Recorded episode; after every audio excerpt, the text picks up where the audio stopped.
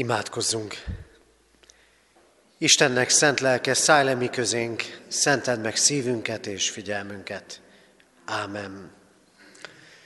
Kegyelem néktek és békesség Istentől, ami atyánktól és ami megváltó úrunktól, az Úr Jézus Krisztustól. Ámen. Kedves testvérek, a huszonharmadik Zsoltárunk mind a három versét énekeljük el.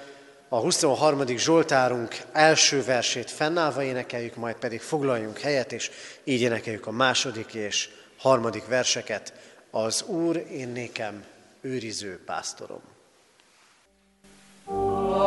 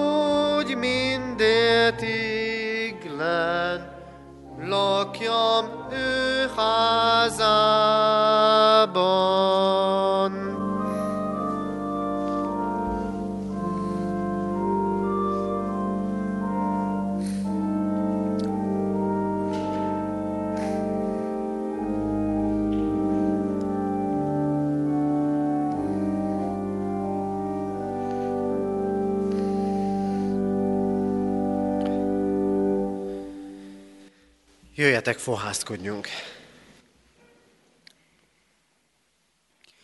A mi segítségünk, Isten tiszteletünk megáldása, megszentelése jöjjön a mi Urunktól, aki úgy szerette világot, hogy egyszülött fiát adta, hogy aki hisz benne, el ne vesszen, hanem örök élete legyen. Ámen. Urunk Istenünk, köszönjük neked azt, hogy Te minden körülmények között és mindenek felett örökkévaló Isten vagy. És miközben te nem változol, tudod jól, hogy mit jelent emberi életünkben a változás. Az új, az újhöz való hozzászokás nehézsége. Tudod, Urunk, hogy mit, hogyan élünk meg a változó és a változatlan időben egyaránt. Istenünk, köszönjük neked, hogy bármilyenek legyenek is a külső körülményeink, bármit hordozzunk is lelkünkben, a te hűséged, szereteted rendíthetetlen irántunk. Istenünk, annyi ember van ezen a világon, aki nem talál kapaszkodót. Köszönjük, hogy a mi kősziklánk, a mi erőforrásunk, a mi lelkünknek forrása vagy te. Istenünk, tudjuk, hogy néhány hétig ma találkozhatunk itt utoljára istentiszteleti közösségben. Furcsa ez, bár ha megszokni nem is tudjuk, hozzászokni, mégis hozzászokni kényszerülünk az elmúlt egy évben. Add, Urunk, hogy azt töltsön el bennünket reménnyel, hogy ez semmit nem változtat irántunk való hűségeden és szereteteden. És köszönjük, hogy úgy tekinthetünk előre, hogy beléd vethetjük reménységünket.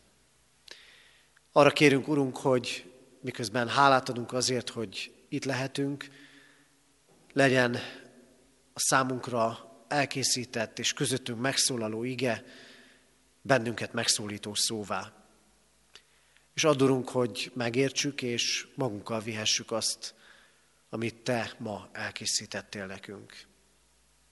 Kérünk, Urunk, áld meg így mai együttlétünket.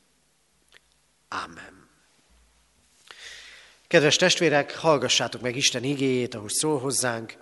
Sámuel második könyve huszonnegyedik fejezetéből, a huszonnegyedik fejezet válogatott verseiből, az első négy versből, a nyolctól a tizenkilencedik versig és a huszonötödik verset. Isten igéjét figyelemmel helyet foglalva hallgassuk. Sámuel második könyve huszonnegyedik részének válogatott verseiből így szól hozzánk az ige. Újból megharagudott az Úr Izraelre, felingerelte ellenük Dávidot, és ezt mondta: menj, vedd számba Izraelt és Júdát. A király pedig ezt mondta Jóábnak, a hadserege parancsnokának: járd be Izrael minden törzsét, Dántól Beérsebáig, és számláld meg a népet, hadd tudja meg, mekkora a nép. Jóáb azonban ezt felelte a királynak: szaporítsa meg Istened az Úr a népet százannyira, mint amennyi most, és gyönyörködjék benne az én uram királyom, de miért leli kedvét az ilyen dologban az én uram királyom? A király szava azonban erősebb volt Jóábénál és a csapatparancsnokokénál.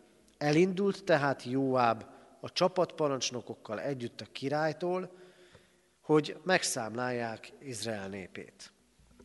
Miután bejárták az egész országot, kilenc hónap és húsz nap elteltével visszaérkeztek Jeruzsálembe. Jóáb jelentette a királynak a népszámlálás eredményét. Izraelben nyolcszázezer kartforgató ember volt, Júdában pedig ötszázezer. Dávidot azonban furdalni kezdte a lelkiismeret, miután megszámláltatta a népet, ezért ezt mondta Dávid az Úrnak: nagyot vétettem azzal, hogy ezt tettem, most azért bocsásd meg, Uram, a te szolgád bűnét, mert igen esztelenül cselekedtem. Reggel, amikor Dávid fölkelt, így szólt az Úr igéje Gád prófétához, Dávid látnokához: eredj, és mondd meg Dávidnak, ezt mondja az Úr: három lehetőséget adok neked. Válasz közülük egyet, és én azt teszem veled. Bement tehát Gád Dávidhoz, és tudtára adta ezt neki. Megkérdezte tőle: hét esztendeig tartó éhínség jöjjön országodra, vagy három hónapig menekülnöd kelljen a téged üldöző ellenség elől? Vagy három napig tartó dögvész legyen az országodban? Gondold végig, és döntsd el, milyen választ vigyek annak, aki engem küldött. Dávid ezt felelte Gádnak.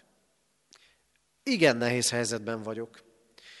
Inkább essünk az Úr kezébe, mert nagy az ő irgalma, csak ember kezébe ne essem. Az Úr tehát dögvészt bocsátott Izraelre aznap reggeltől fogva a kiszabott időig, és meghalt a nép közül hetvenezer ember, Dántól Beérsebáig. De amikor az angyal Jeruzsálem ellen nyújtotta ki a kezét, hogy elpusztítsa, bánkódni kezdett az Úr a veszedelem miatt, és ezt parancsolta az angyalnak, aki a nép között pusztított. Elég. Most már hagyd abba. Az Úr angyala ekkor éppen a jebuszi Araunás szérűje mellett volt. Amikor pedig Dávid meglátta az angyalt, amint a népet írtotta, ezt mondta az Úrnak: bizony én vétkeztem, és én követtem el a bűnt, de az én nyájam nem követett el semmit. Sújtson le kezed inkább én rám és az én rokonságomra.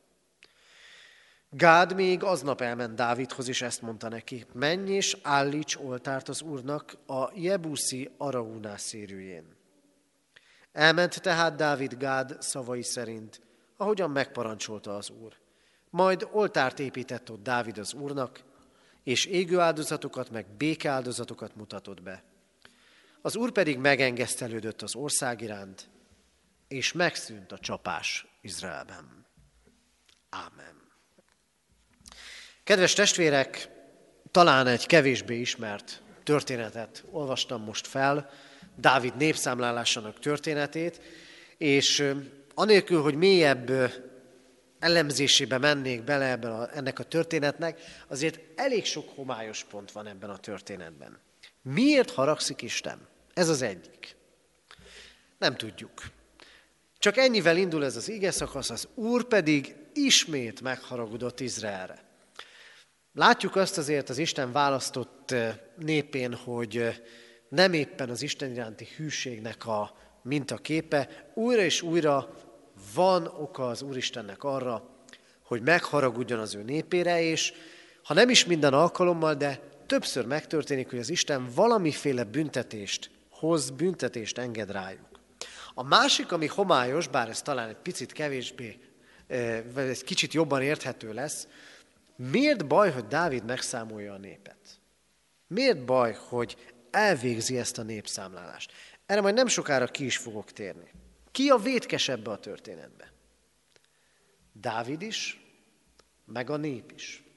Mondhatnánk, hogy az Úristen ebben a csapásban, ebben a dögvészben, ami tulajdonképpen egy járványt jelent, egyszerre sújt le, büntet, bünteti meg Dávidot is, és a saját népét is.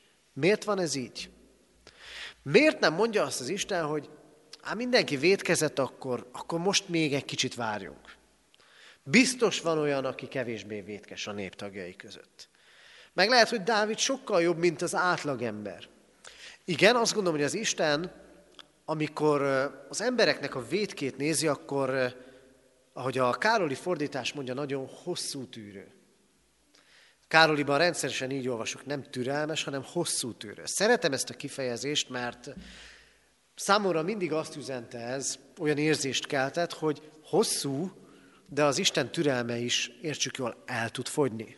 Eljön az az idő, amikor az Isten igenis a bűnt megbünteti. És itt ennek vagyunk a tanúi.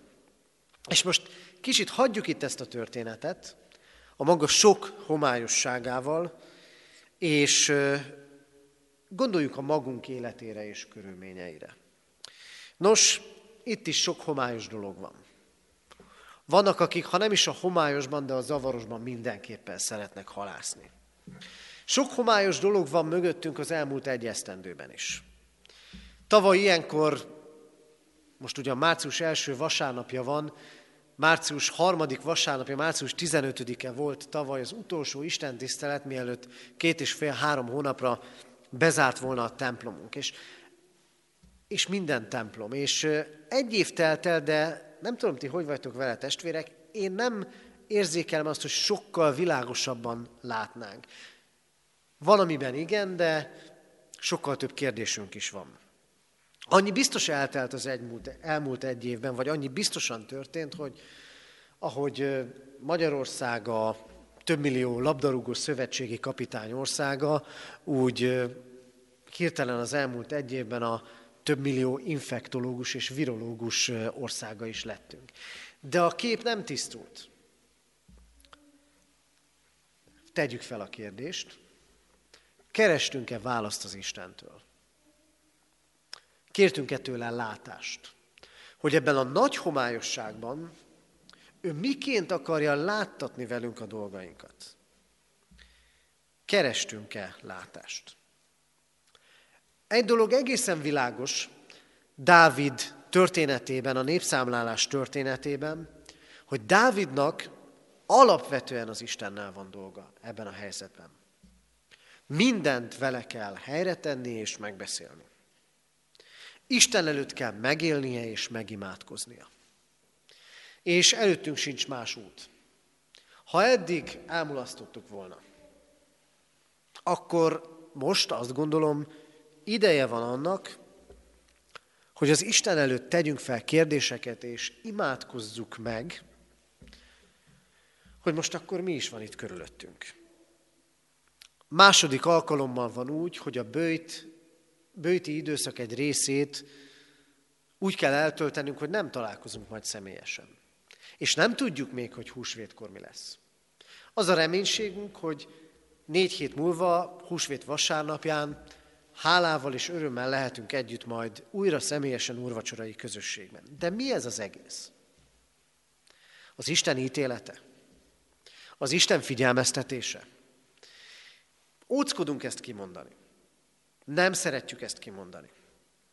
Meg ilyenkor mindig ránk sütik azt, hogy elég radikálisan gondolkodunk. Mégis, ha Sámuel második könyve huszonnegyedik fejezetében újraolvassuk ennek a népszámlálásnak a történetét, akkor igenis bátornak kell lennünk kimondani azt, hogy igen, lehet az Isten ítélete és büntetése mindaz, ami rajtunk van.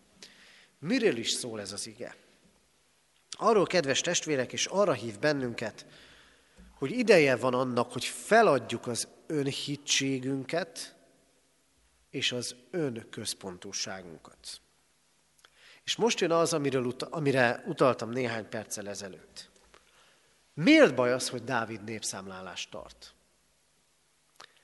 Hát egy felelős vezetőnek csak tudnia kell, hogy mi az, amire építhet, és mi az, amivel számolhat. Nem azzal van itt a probléma, hogy Dávid előrelát.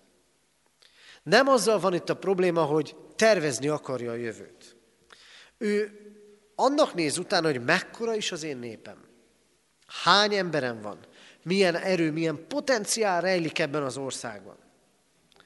A probléma azzal van, hogy itt és most Dávid csak az emberi erőre akar támaszkodni. Régóta uralkodó már, régóta király. Megtehette volna ezt nagyon sokszor, de nem. Úgy gondolja, hogy most jött el az ideje. De mi változott? Az változott, kedves testvérek, és a Biblia magyarázói ezt hangsúlyozzák, hogy Dávid eddig tudatában volt annak, hogy minden győzelme mögött nem az emberi erő, hanem az Isten áldása volt. Hogy az Úr harcait harcolta, és az Úr harcolt érte. Hadd idézek még egy történetet a bírák korából, Dávidot megelőzően, nehéz ezt az időszakot jól belőni, száz-százötven-kétszáz évvel korábban, Gedeon történetét. Ott is azt látjuk, hogy megint megtámadják Izraelt, és Gedeon sereget gyűjt, harminckétezer embert. És az Isten azt mondja ott abban a történetben, hogy ez sok. Nem mondom el részletesen, az Úristen Gedeonnal lecsökkenteti a seregének a nagyságát, és végül maradnak háromszázan. háromszázan a harminckétezerből. Mert az Úr azt mondja, én a háromszázral fogok győzelmet adni neked. Tehát valami olyan tapasztalat, olyan hitélmény van, százados hitélmény az Isten népének tagjaiban, hogy az Úr a győzelmet, és nem az emberi erő és az emberi méret számít, hanem hogy ott van-e az Isten áldása. És amikor Dávid ezt a népszámlálást meghirdeti és végigviszi, bár Jóáb a hadseregparancsnok, aki egyébként nem a kegyességnek a mintapéldánya, azt mondja, hogy nem kellene, akkor Dávid keresztül viszi ezt.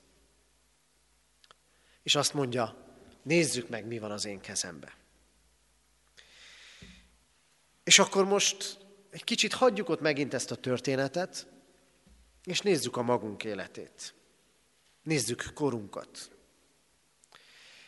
Úgy gondolom az ige fényében, hogy végtelenül emberközpontúvá, önközpontúvá redukálódott le az életünk.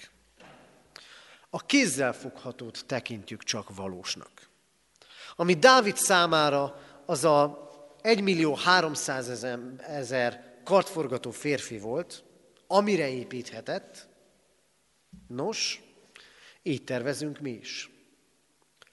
Csak a láthatót vesszük sokszor számításba. Mit jelent ez? Úgy tervezünk, hogy számba vesszük az időnket, a pénzünket, azokat az embereket, akikre támaszkodhatunk. Számba vesszük a tapasztalatunkat, a tudásunkat, és ezek persze kellenek mind, de sokszor megállunk itt. Mert ezek eredményeként hozzuk meg a döntéseinket, és sokszor jó döntéseket hozunk, máskor meg rosszakat. De ha így teszünk, ha csak tudásra, tapasztalatra, emberekre, időnkre, pénzre, ezekre építünk, akkor pont úgy teszünk, mint Dávid tett a népszámlálás idején. Nézzük, mennyi erőm van. Nézzük meg, mire tudok én építeni. Mert nem az Isten ad nekem győzelmet, hanem majd ez az egymillió-háromszázezer katona. Nem az Isten, hanem a pénzem, a kapcsolataim és az összes többi. Mintha mindez az én kezemben lenne. Mintha az ember tévedhetetlen lenne. Dávid ebben a történetben önhitt, önmagában bízó emberként áll előttünk. És így vagyunk mi is.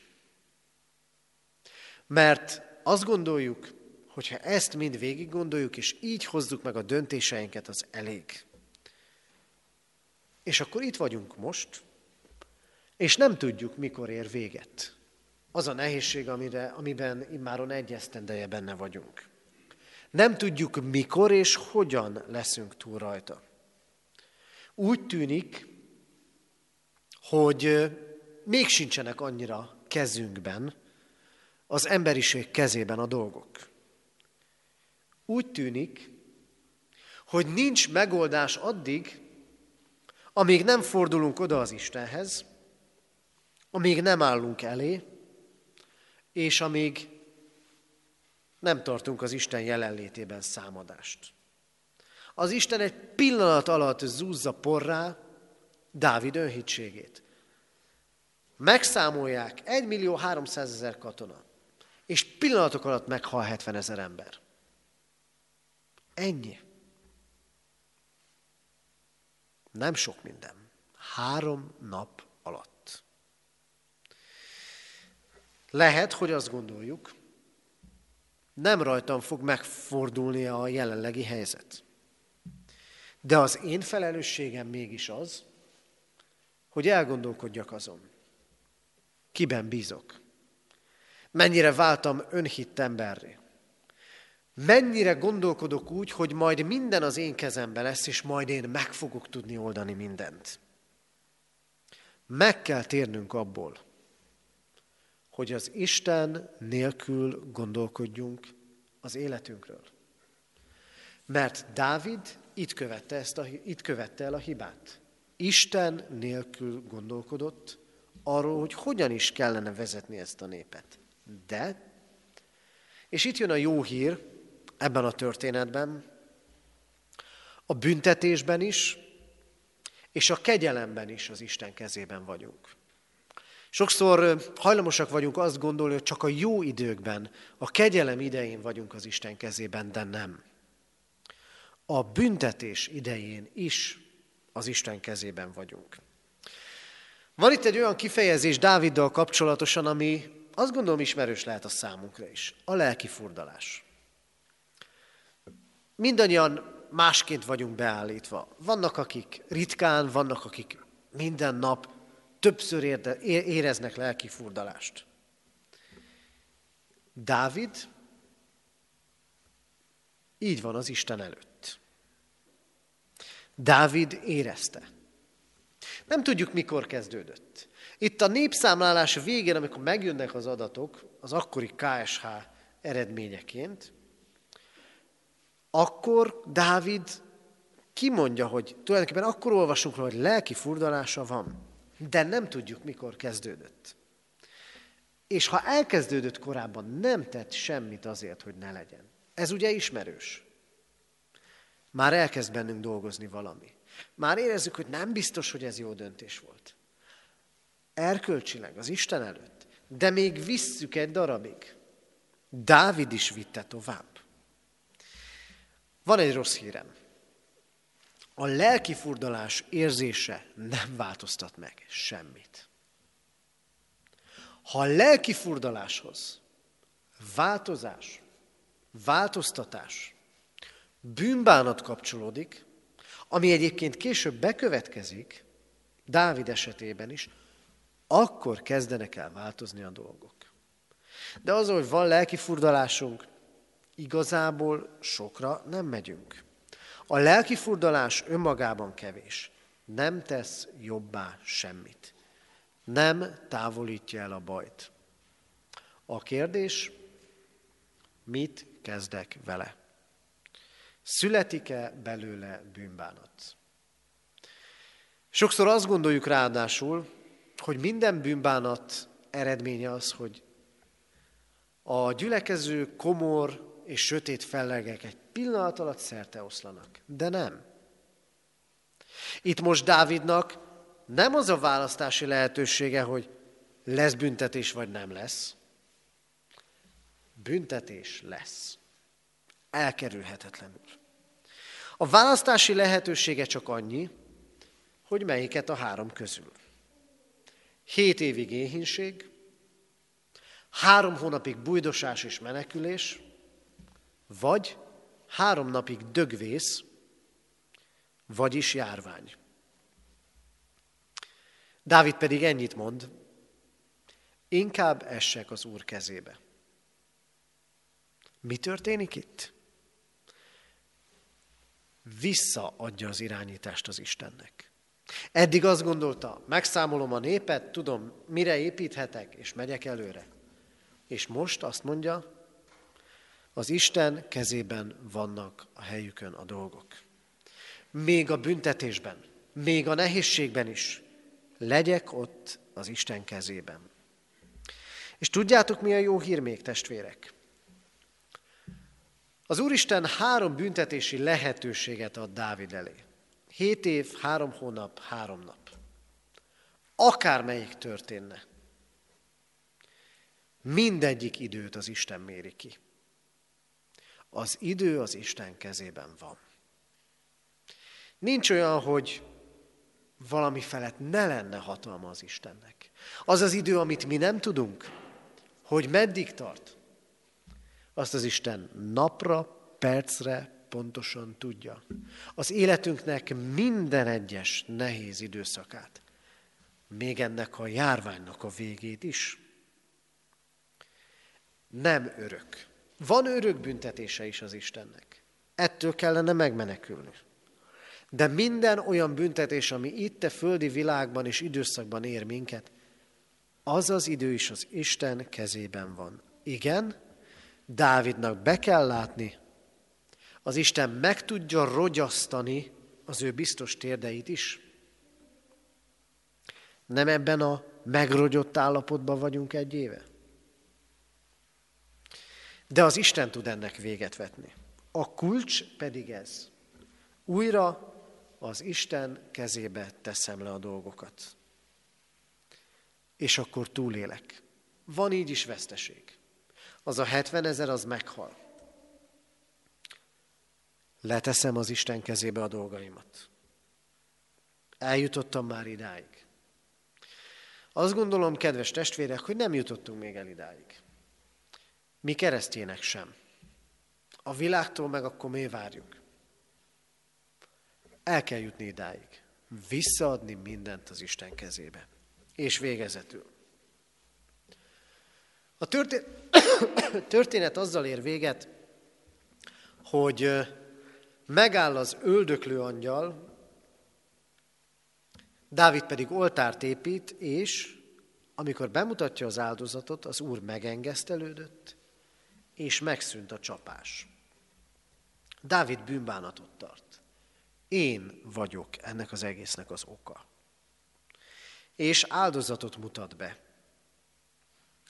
Én vétkeztem. Nem a mások bűnéért van ez. Nem a társadalom bűnéért, mondja Dávid. Az én vétkem. Azt gondolom, a mi dolgunk az, hogy ki-ki a maga vétkét vigye az Isten elé. Nekem nem dolgom, hogy más bűnét megvalljam. De a magamét igen. És kell, hogy ez egészen konkrét legyen. Én vétkeztem. Amikor népszámlálást tartottam, mondja Dávid. Én vétkeztem. Nekünk is egyen-egyenként ki kell mondani.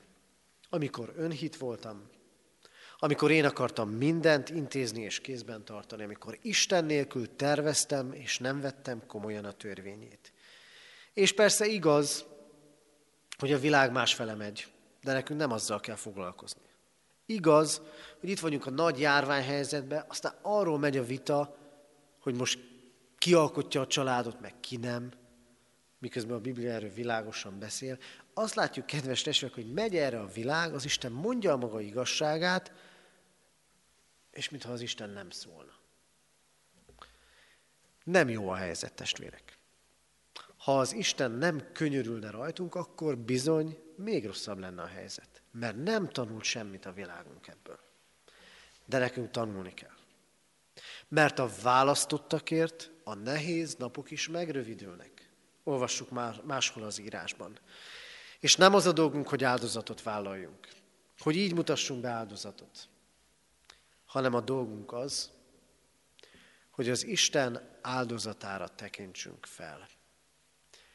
Ahol megállt az öldöklő angyal Araunás szérűjénél, nem olvastam fel ezt a részletet, el lehet olvasni otthon, Sámuel második könyve huszonnegyedik részét végig. Azt a földet megveszi Dávid, és az utódja, Salamon ott fogja felépíteni Izrael templomát, Jeruzsálemben, ami az Isten jelenlétét, a lakhelyét jelképezi. Számunkra a középpont Krisztus. Az ő keresztje állott ég és föld között. Krisztus a kereszten elhordozta és elhordozza az én bűnömet, a te bűnödet. Korunk minden kificamodását és bűnét, és elhárítja az Isten átkát, elhárítja a kárhozatot, de ahhoz Krisztusnak meg kellett halni a kereszten. Ahhoz nekünk az ő áldozatát kell szemünk előtt tartani. Kedves testvérek! Egyszer majd elmúlik ez a nehézség, ez az időszak, amiben benne vagyunk, nem tudjuk, jön-e másik. Nem tudjuk, ki mit tanul belőle. Lehet, hogy sokan azt gondolják, minden rendben van, ez az élet rendje. De nekünk, keresztényeknek komolyan kell venni ennek az igének az üzenetét. Kell, hogy megtérjünk az önhitségünkből, az önközpontúságunkból. Kell, hogy az Isten kezébe tegyünk le mindent. Imádságban, kérésben.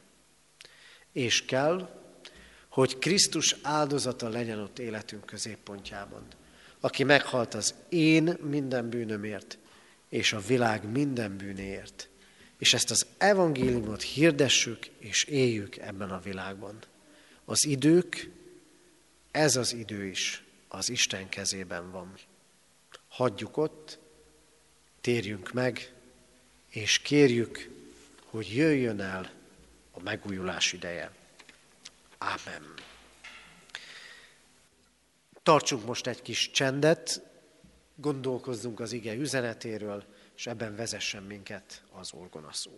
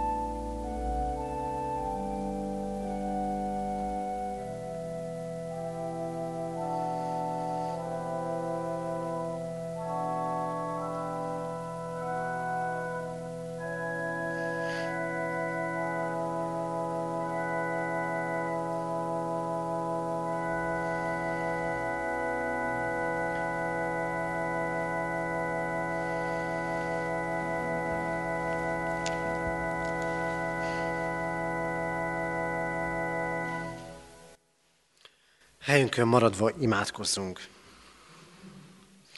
Urunk Istenünk, köszönjük neked, hogy miközben sok minden bizonytalan körülöttünk, ígéd arra is rámutatott ma, hogy minden idő a te kezedben van. A jó idők is, meg a nehéz idők is. És köszönjük, hogy ennek az a biztató üzenete számunkra, hogy véget ér, hogy eljön a megújulás ideje. Arra kérünk Istenünk, hogy hadd legyünk készek végig gondolni a magunk életét, hogy mikor felejtettünk el téged, hogy mennyire voltunk önhittek és önmagunkban bízók, hogy mennyire gondoltuk azt, hogy nélküled is mennek a dolgaink. Miközben neked köszönünk meg mindent, az időnket, az embereket, a tapasztalatunkat, a tudásunkat, a pénzünket, mindent, amivel élhetünk, s amellyel élhetőbb, élhetőbb az életünk. Urunk, bocsáss meg ennek a világnak önhittségét, azt, hogy magának akar törvényt szabni a te törvényed helyett. Urunk, könyörülj rajtunk, hogy ne érezzünk lelkifurdalást akkor, amikor nem vétkeztünk, de ne altassuk el lelkiismeretünket akkor, amikor te szólsz általa. És hogy lelkifurdalásunkból szülessen bűnvalló imádság. Áldunk Krisztusért, az ő áldozatáért, hogy benne megváltottál bennünket, és elhárítottad rólunk a kárhozatot. Adorunk, hogy ezért hozzátérjünk és benned bízzunk. és mindent tudjunk újból a te kezedbe letenni.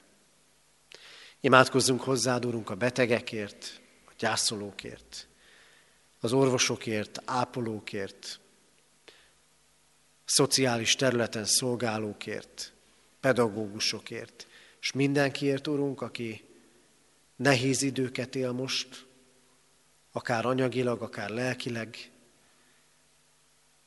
Imádkozunk azokért, akik, akik számára ezek a hetek, hónapok különösen nagy lelki vagy fizikai terhelést jelentenek.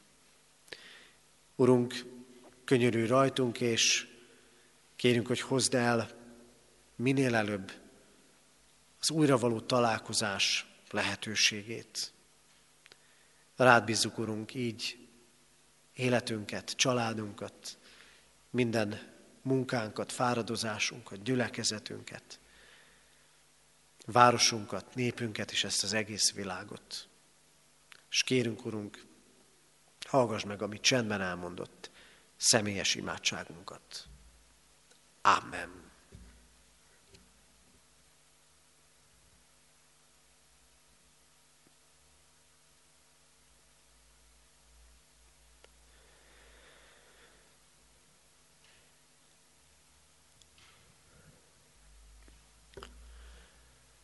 Köszönjük, Urunk, hogy Krisztusért meghallgatod imáinkat. Ámen. Fennállva imádkozzunk, ahogy a mi Urunk Jézus Krisztus tanított bennünket. Mi Atyánk, aki a mennyekben vagy, szenteltessék meg a Te neved. Jöjjön el a Te országod, legyen meg a Te akaratod, amint a mennyben, úgy a földön is. Mindennapi kenyerünket add meg nékünk ma, és bocsásd meg vétkeinket, miképpen mi is megbocsátunk az ellenünk vétkezőknek. És ne vigy minket kísértésbe, de szabadíts meg a gonosztól, mert tiéd az ország, a hatalom és a dicsőség, mind örökké.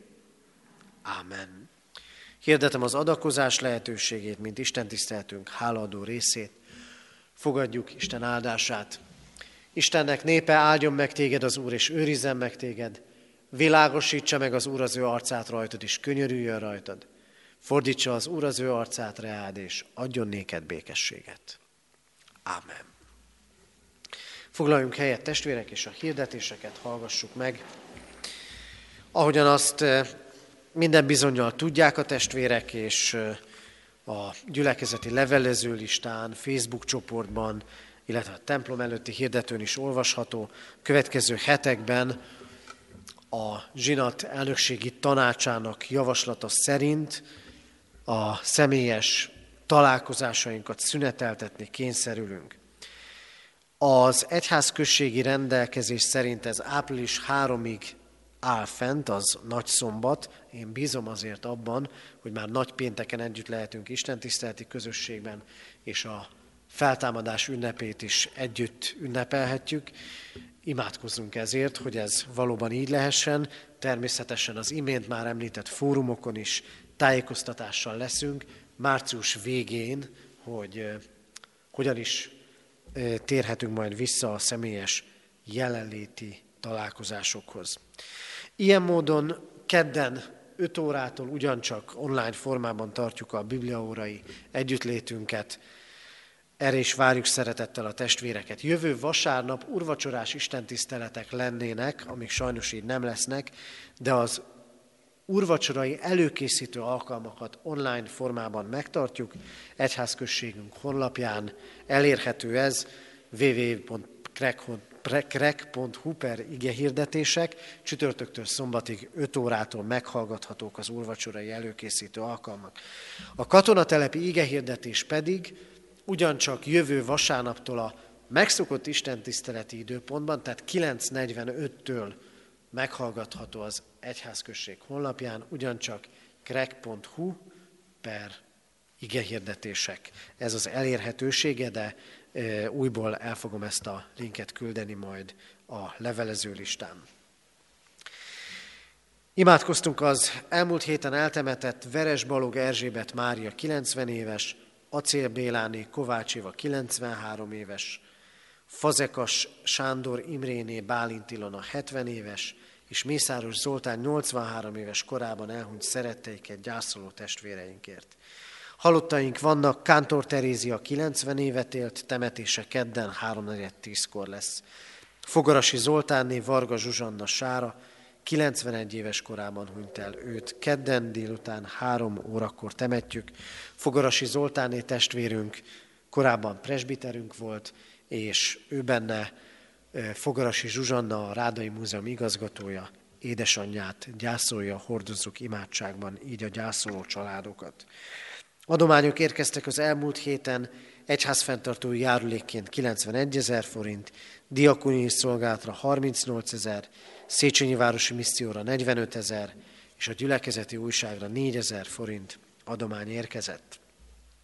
Hirdetjük a testvéreknek, hogy a lelkészi hivatal és az egyházközségi könyvtár és levéltár is zárva tartanak. Természetesen telefonon én magam is elérhető vagyok, és, az, és a lelkészi hivatal is. A gazdasági hivatal és az egyházközségi pénztár hétköznapokon nyolc és tizenhárom óra között tart nyitva. Továbbra is várjuk a diakóniai célra a felajánlásokat, ezeket, mivel a templom zárva lesz a következő hetekben, ha a testvérek elhozzák, telefonon egyeztetünk ezekről, akkor természetesen továbbra is el lehet juttatni. Hálásan köszönöm azoknak a testvéreknek a segítségét, szolgálatát, akik a tegnapi nap során a fák megnyesésében szolgáltak és együtt voltunk. Ez az első lépés volt. A hosszú távú az, hogy ezek a fák majd kikerülnek, és a helyükre új újak fognak kerülni. Köszönöm az ide szánt időt. március huszadikára terveztük a tavaszi nagy takarítását a templomnak és a templom környékének. A templom belső takarítását biztosan nem fogjuk megtartani, azt majd áprilisra fogjuk csúsztatni, amikor már újra találkozhatunk, de mostani terveink szerint a kinti munkálatokat elvégeznénk, de erről is természetesen még majd majd tájékoztatással leszek a levelező listán keresztül, de tartsuk talomban és gondolatunkban a március huszadiki szombati templom környéki nagy takarítást. Az Úr legyen a mi gyülekezetünk őriző pásztora. Záróénekünket énekeljük, kétszáznyolcadik dicséretünknek mind a hat versét. kétszáznyolcadik dicséretünk így kezdődik. Uram, bűneink soksága, undoksága érdemli haragodat. Uram.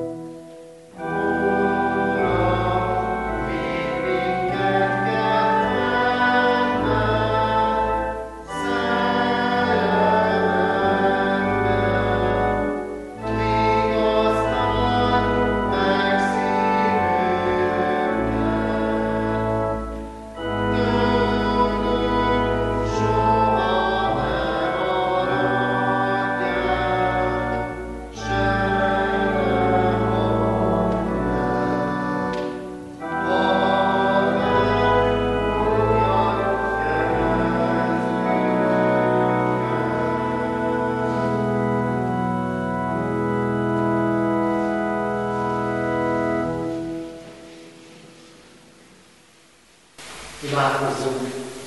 Hűséges Jézusunk, tégy minket a te szófogadóddal,